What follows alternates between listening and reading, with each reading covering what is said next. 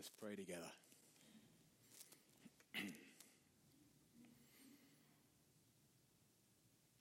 we love you, Father God. We love you. And I ask right now that you would come, Holy Spirit. That you would keep on speaking to us. And Lord, that above all, would you help us fall more in love with Jesus as we spend this time together. In Jesus' name. Amen. Amen. Well, good morning, my friends. Oh, it is a uh, beautiful and emotional thing for me to be here. It's been a little while. For anyone who doesn't know me, Malcolm introduced me earlier. I think when he made me stand up after saying that about the Queen, I nearly did this. And then I thought that might be a little bit disrespectful. But if you don't know me, my name's Sam. And uh, like uh, Malcolm said, I was here from a, a, a young, fresh faced curate coming straight out of Vicar College, thinking I knew a few things, and then learning a lot in this place and from this beautiful and wonderful man. And um, this, this, you have been our family, our family for seven years while we were here. And then it's never stopped, as far as I'm concerned. You can feel free to tell me otherwise on the door. But um, as far as I'm concerned, it's never stopped. But there came a moment where we, I guess we had to fly the nest and we got called out. We got called to plant a church down at Barking Riverside, which is just 25 minutes straight down till you hit the river and where they're building a new town. So the town's going to be about 29,000 people. It's probably, I don't know, maybe 5,000 at the moment. And, um, and we got called to go and start a church there. Uh, so we've been doing that. A few people have been asking me, and I, I have to admit, Mike, oh, I really wanted Anna and the kids to be here, but we, we made a decision I'm slightly regretting now in, uh, in not coming this time because we've got, a, we've got our celebration at four o'clock. And uh, to be honest, I love my kids to bits, but they'll be a nightmare if they're knackered by the time we get there. So we thought we'll let them have it easy for the morning. And um, but anyway, we uh, yeah we've we've started down there. I'm going to have to leave fairly quickly. So here's an update on what's happening at Barking Riverside, and then I'm going to share a word that's really on my heart for you guys. But um, we went with a heart actually not to start a church, which I think worried a few people in authority over us, not to start a church, but to see a community shaped with Jesus right at the heart. We're not starting a club. Church is not a club. Amen. Church is who we are. We're people on a mission.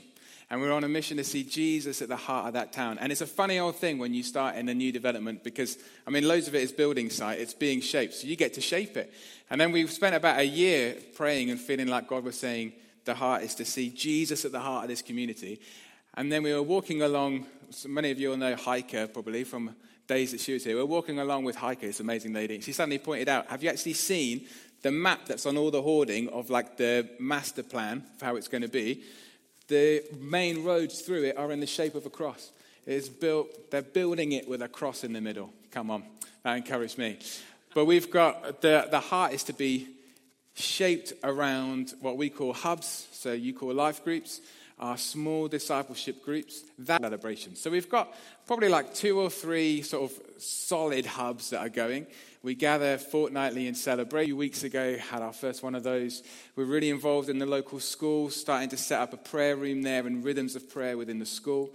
And a big part of our heart has been going into where things are already happening in the community. So um, Anna's co-chair of something called the Thames Wall Community Project, which is organizing residents and doing a load of things like English speaking classes, um, like listening stuff for people, especially post COVID, all kinds of things, developing green spaces and blue spaces, like, loads of stuff. She could tell you about it if she was here. But, um, and, uh, and then we've got, we've got like small communities that are starting within things, like within football training. There's a number of parents. Our curate Bain goes down, shares tea and coffee, and ends up praying with all these parents, especially Portuguese speaking. And we've got um, similar happening on his street as well, in his house. And one of the exciting things would be something like a little story, a little flavor of it would be pandemic, weird time to plant a church, not particularly helpful.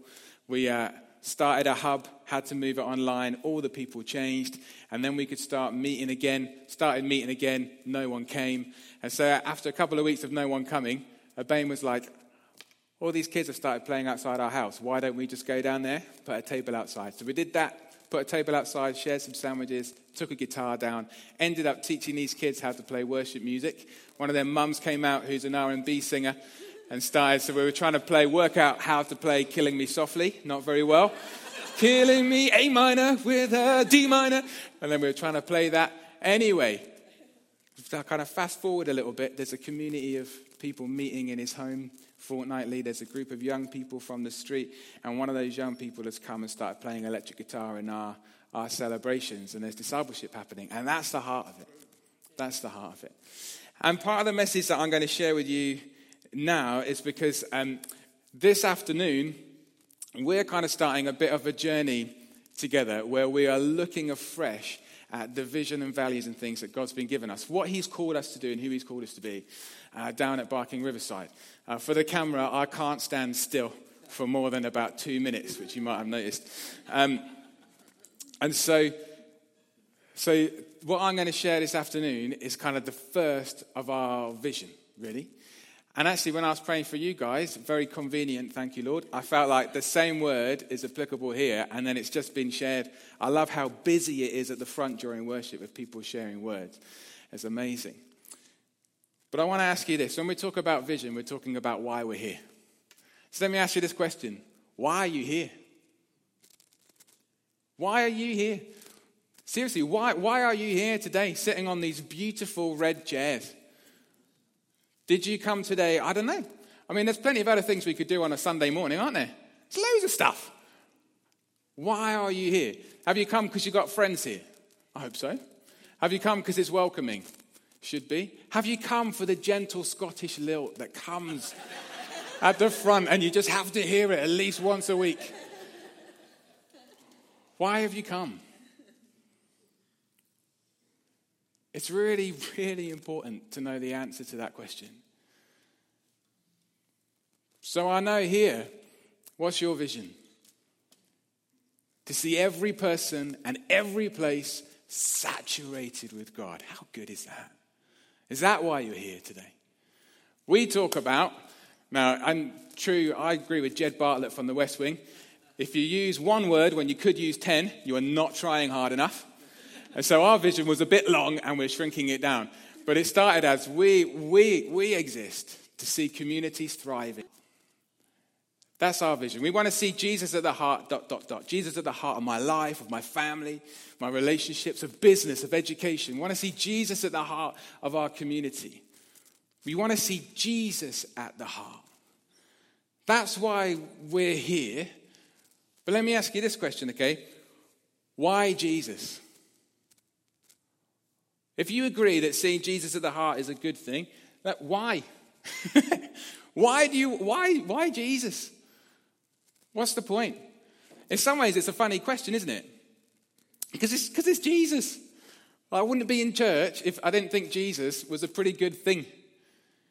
We don't even have to think about it. But the problem is sometimes when something goes without saying, it means it goes without thinking.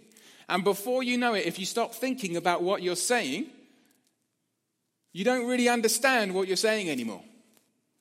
Does that make sense? So we have to stop and say, why Jesus? Jesus, just so you know, Jesus is not a catch all phrase for anything that we feel like we need or that we feel is good at the moment. Jesus does not mean good, it doesn't mean kindness, it doesn't mean friendship. We don't exist. I'm not at Barking Riverside. I didn't leave this beautiful place. Do you know? It nearly broke my heart leaving here. I thought I was here for 20 years, but God called me out. Why? To see Jesus at the heart, but not to see kindness at the heart, actually. Our vision isn't about seeing goodness or happiness or wholeness at the heart. Those things aren't bad, okay? I hope that you are friendly people. I hope this becomes a good, or is a good, friendly, happy place to be. But that is not why we are here. And that is not what Jesus means. Jesus is a name. It names a person, one person. One person who lived 2,000 years ago and still lives today. Jesus is why we're here. And we have to remind ourselves. Otherwise, church becomes a church becomes a little bit like a waiting room at the doctor's surgery. If you imagine, if it's not too scary a thought for some people, I won't say dentist. Imagine that Jesus is a doctor, okay? the greatest doctor in the world who can heal everything, because he really can. If we're not careful, the church becomes like a waiting room. We think that we're here to create the waiting room because we want everyone to come and see the doctor. We want everyone to come to Jesus. But if we're not careful, we make that waiting room so flipping comfortable, so good, so nice, so loving, so welcoming, that we forget there's any need to go to the doctor at all. You know, sometimes we get, you know, that amazing phrase God loves you just the way you are. But he loves you too much to leave you just the way you are. Sometimes church gets stuck on the first half. Come on in, come on in, come on in with your broken leg.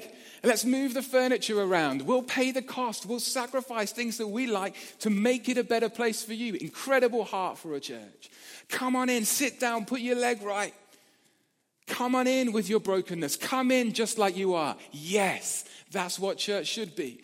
But if we make it too comfortable, if we make the whole point that you can be in here with your brokenness, your anxiety, your fear, your mess, your shame and your guilt and be so comfortable that you never need anything else. We withhold from people the very thing that we exist to lead them to, the very person that they need the most. And the crazy thing is, it is so, and all of the time, and everyone is comfortable, burns people out. and also, frankly, it's pretty boring. Being too comfortable is boring, even if it feels nice. And it's not what we need. So, let me ask you again why are we here? We're here for Jesus.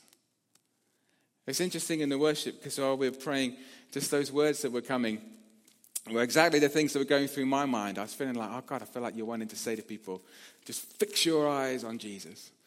And then, uh, and then in the midst of all that, like spiritual, good, discerning stuff, I had, if anyone remembers this, and this will like probably break my reputation, but anyone remember the S Club 7 song?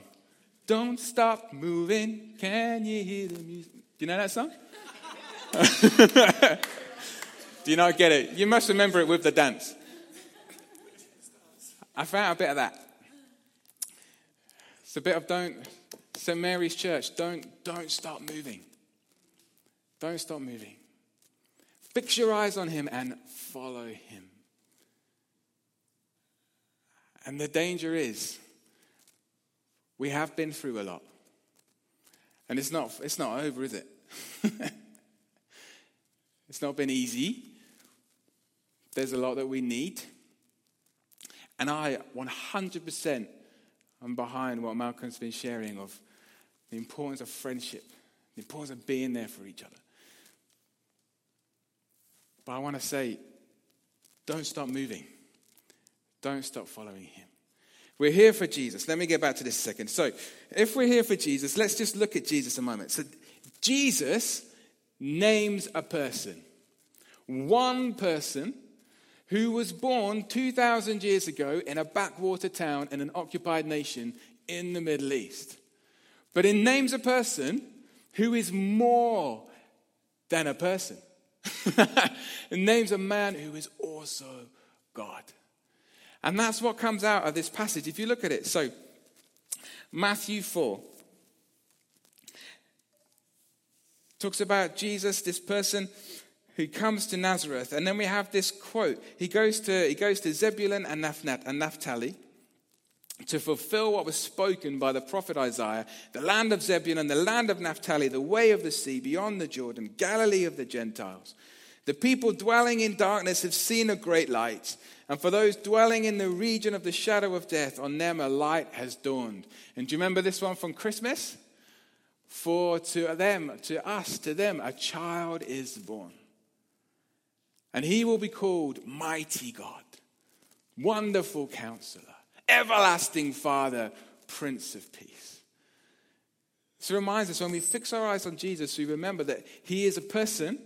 First of all, that means we don't get to make up who he is. He is not whatever I feel like I need in the morning. He is not who I assume he is. Some of you people, I love that there are new people here that weren't here when I left three years ago. Fantastic. I'd be really worried if they weren't. but you've seen a little bit of me today. But you don't get to go home and make up who I am. If you wanted to know me, you've got to get to know me. I've got to get to know you. Because I just am who I am. It's a bit of a dangerous thing to say in church, isn't it? it's worse than doing this. You don't get to make me up, you can get to know me. We don't get to make up who Jesus is, we get to know him. And what we discover as we get to know him is that he is more than anyone else you've ever know. Telling a promise that was made hundreds of years before this event, which is 2,000 years. It reminds us that he is part of a bigger story and we're in this bigger story. And if you remember any of the times that I've preached here, I always end up talking about the big story of the Bible because it changes everything. The big story of the Bible begins in Genesis, right at the beginning, and it tells us this God. God exists in love, Father, Son, and Holy Spirit. And out of the overflow of His love, His love is so abundant, so generous, so incredible that He gives Himself away. And out of the overflow of His love, He creates all of this around us.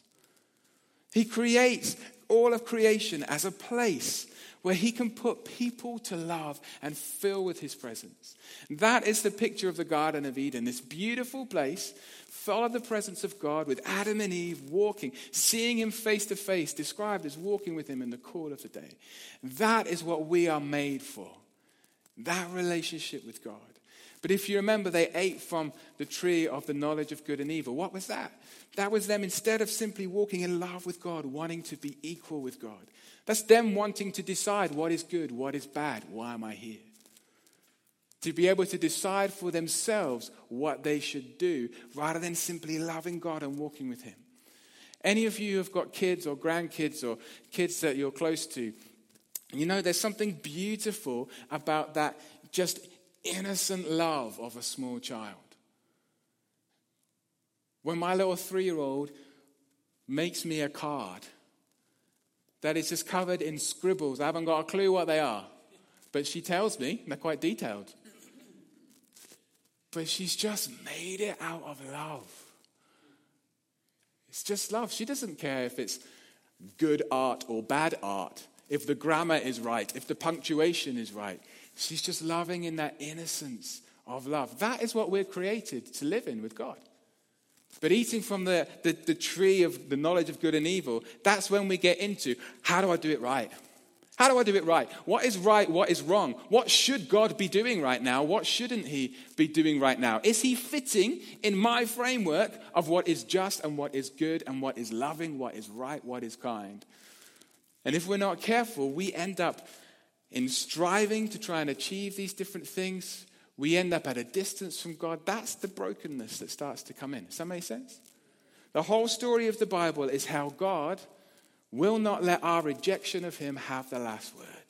His love is so overwhelming, so incredible that He fill with His presence again.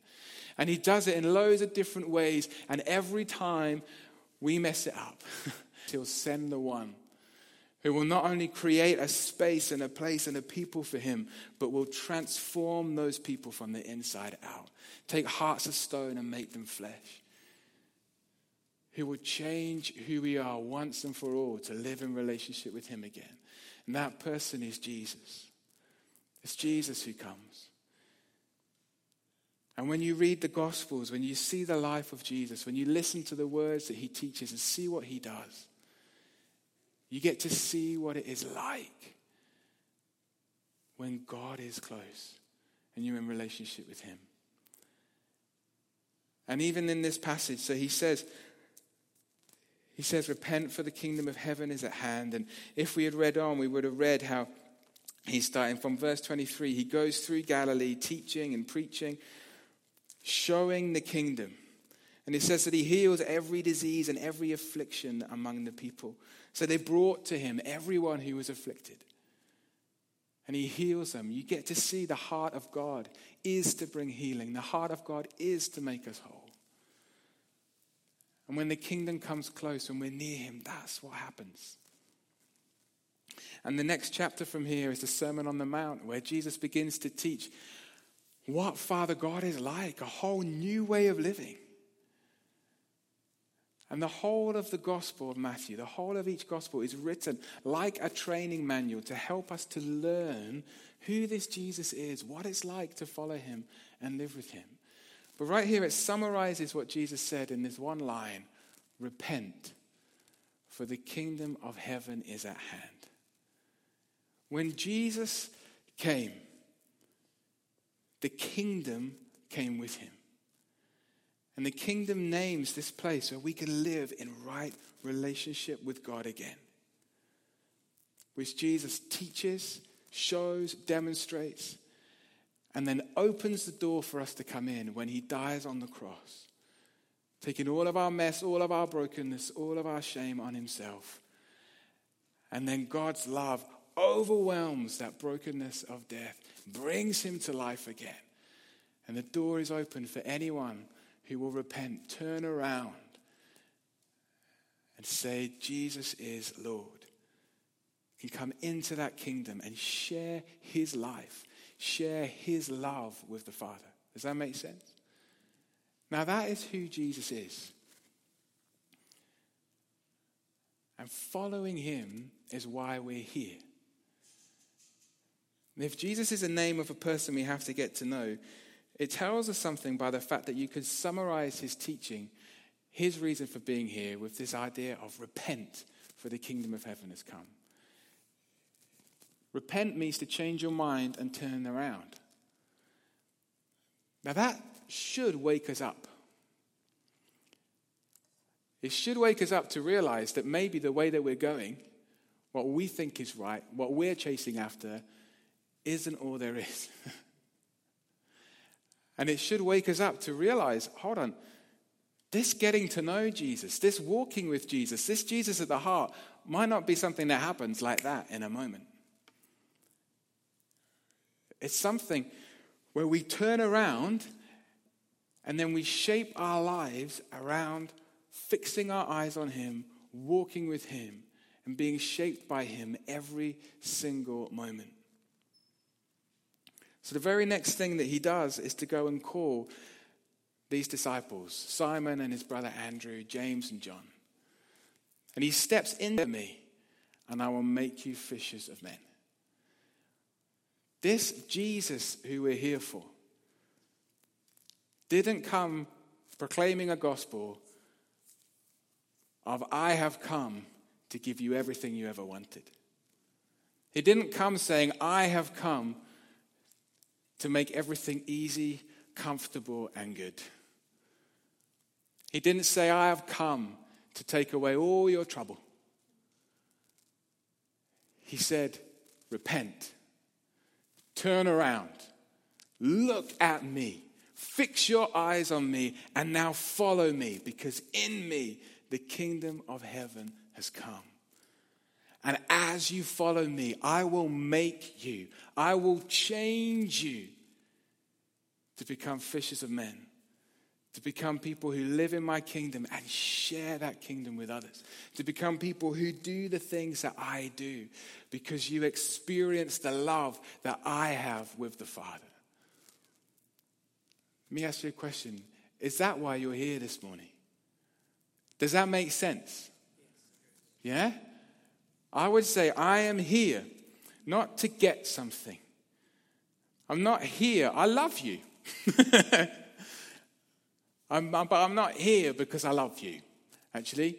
I'm not here because I've got friends here. I'm not here because I love this place. I'm not here because it feels like home. I'm here because I believe that Jesus is the Son of God, born of the Virgin Mary and the Holy Spirit, that he suffered and died under Pontius Pilate, and three days later he rose again from the dead, and that Jesus will return to judge the living and the dead. Do you recognize what I've slightly misquoted? The creed, what we believe. How often do we say the creed? Do you say the creed in this service anymore? We used to. We say it Come on the 8.45, you get to say the creed every week. we come because of what we believe about who Jesus is. We come because we know that we need to be changed by him. And we come not because we think that we've got it all together. We don't come because he's going to give us everything that we've ever wanted. We don't come because we have to do a load of stuff for him. We come simply because it's Jesus and we love him and we want to know him more.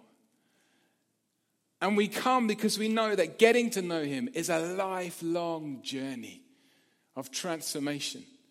And we come because we know it's a journey we can't do on our own. So, back at Barking Riverside, we talk about our vision is to see Jesus at the heart of every person in every place. How do we do that? By creating space for Jesus in our daily lives together for others. How? Through habits, hubs, and hands. Habits. Simple things we do to shape our lives so that we are fixing our eyes on Him.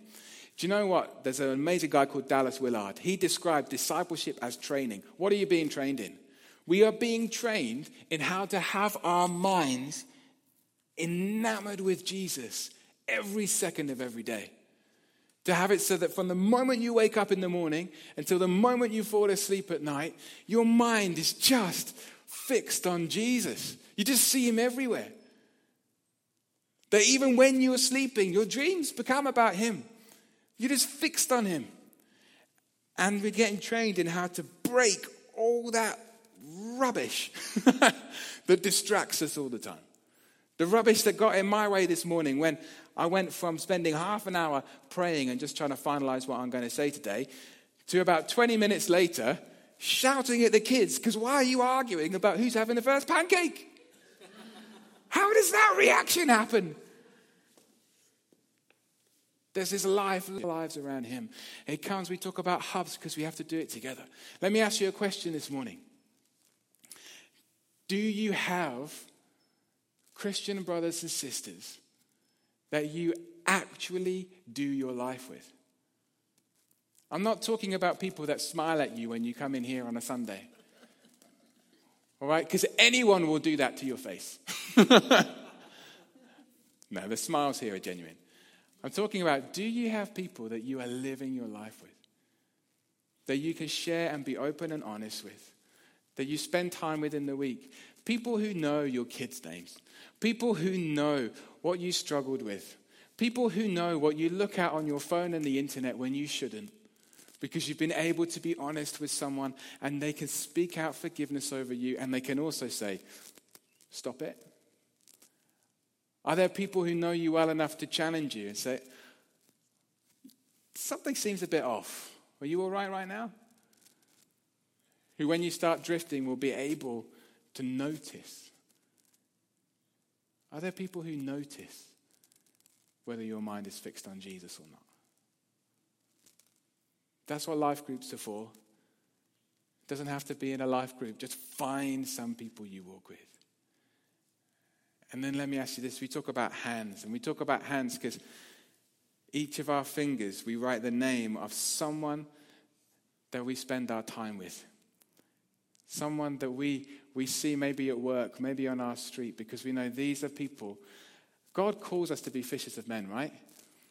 But the vision of God, I've never heard God describe his heart as, I want to see 500 people in church on Sunday. When Jesus talks about his heart for lost people, each and every person has a name. He knows each person by name. He died for them by name. He pursues them by name. And He sends us out for people who have names. So, who are the names of the people? Who are you going to see tomorrow? Maybe it's a neighbor, maybe it's at work, Maybe you'll only see their torso because it's all on Zoom. Who are the people that you long for? People that you care about because their lives are broken and they desperately need Jesus. Those are the people we write on our fingers. And our palms are the place that we find ourselves. Where's God put you? It's funny, isn't it? He goes to these disciples who are casting, they're, they're at work. they're throwing their nets into the sea. And he tells them to follow him, but he doesn't tell them to do them something totally different. It's kind of, you can almost imagine him saying, like, you don't need those nets, but you do need some. he goes into their world and he changes it to become part of his. And I was reminded in worship of a picture that came to me in my first year here. I remember sitting, we lived in a house on the drive, and I remember sitting in the garden praying for this place. And I had a picture, and what I saw was this building from the top down, like a bird's eye view. And one person came up and knelt at the front, began to pray, and then others began to come and pray at the front. And then what happened was as people came and prayed, these banners came out, the walls fell down, and there were what looked like waves coming in and out, in and out. And suddenly in the picture saw these waves were people coming in and out, in and out. It reminded me, it's incredible the things that happen here. It's amazing hearing from Paula the stuff that's going on here in the week. That's so encouraging. But you know that it doesn't matter if you can't come here in the week. That I believe there is a call on this church family to be waves of people who come in and fix our eyes on Jesus, see Jesus, and flow out to workplaces and streets and homes and schools and colleges and wherever it is and bring Jesus to those places. Where do you go in the week? That's what you write on your palm. And that reminds us that it starts with prayer. These people, these places full of Jesus comes with prayer. Do you pray for the people around? Do you pray for the place that you go? And then it happens in love as we actually get stuck into those places. Be the best at your job that you can be with Jesus at the heart and love and share and be ready to see what he's doing in that place because you are training yourself through habits together with others in how to have your mind constantly fixed on him. So that you see, oh my goodness, he's doing this today. He's doing that today. I didn't think he could. He showed up in my work meeting. What the heck is that about, Jesus? Because I don't know if you noticed, but the place that Jesus came is at the worst time. His cousin John has just been arrested. He's in the midst of persecution. And then where does he go? He goes to and got conquered by the enemy when the Assyrians invaded. The promised land, it's the first part of the promised land that broke. That's where he goes. The land of the Gentiles. Who are they? The non Jews, not God's people. That's where he goes. The worst time, the least likely people. I feel like I can describe me a lot of the time. Describes a lot of the people around me. So, my friends, we're all broken. We've all got mess. We've all got needs. It's true. Some of those will get healed this time of heaven, this side of heaven. Not all of them. All of them will get healed or be seeing face to face. Hallelujah. I'm excited about that day. Don't stop moving because you're waiting to get healed up. Don't stop moving because you're so busy making it so comfortable because of such a good heart to be loving and good and kind and welcoming. I love that. But while we're here, He is wonderful counselor, everlasting Father, Prince of Peace the way, the truth, and the life, the Alpha and the Omega, the Savior of all, and the Lord who gave everything to have all of us. And He will not take second best. So, are we willing today to give our all to Him, to fix our eyes on Him? My friends, any of you around when I was here regularly? Be very used to the fact I'm not good at timekeeping. but what I'd love us to do is just to pause. I'd love us just to close our eyes for a minute and turn our attention to God.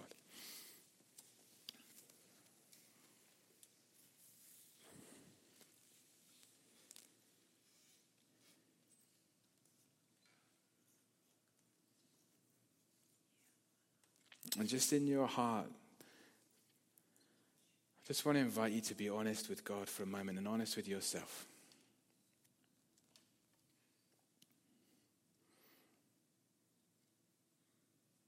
Have our eyes been on anything other than, more than, before Jesus? Has there been anything that we've been waiting for? I'll, I'll follow you when.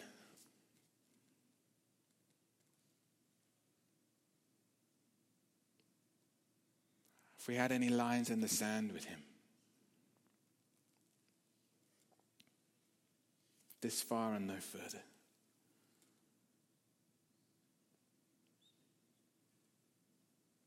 Or do we just not know him that well yet?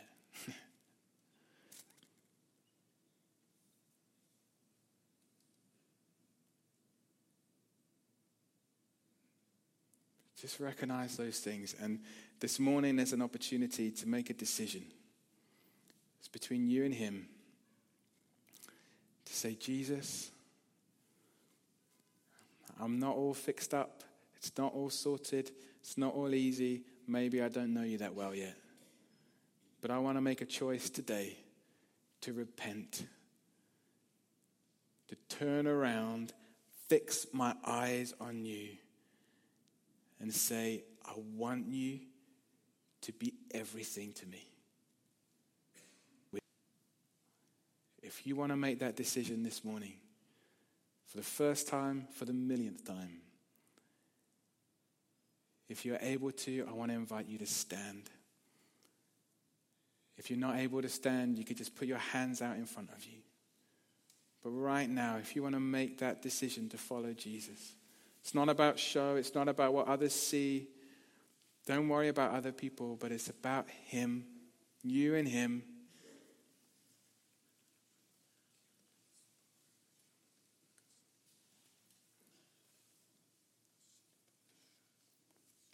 And I'm going to invite you to pray with me. Lord Jesus Christ. I believe you are the Son of God. I believe you are the Savior. I believe you are the King of Kings. And I choose to follow you. And this morning, Jesus, I invite you to have all of me. And I ask you to lead me in the way you want me to go. So that you, Jesus, are at the heart of my life.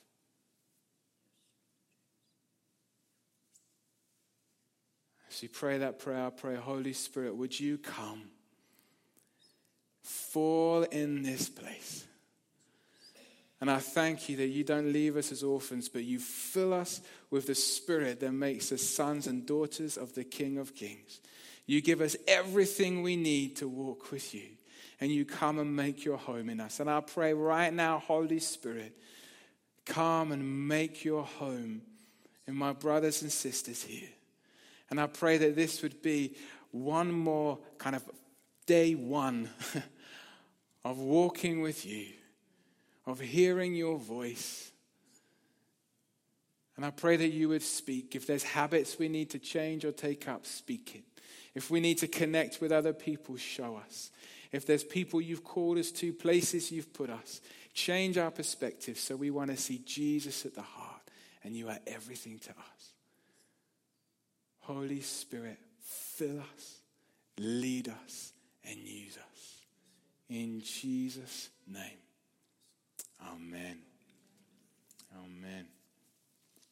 Thank you, my friends. Feel free to take a seat.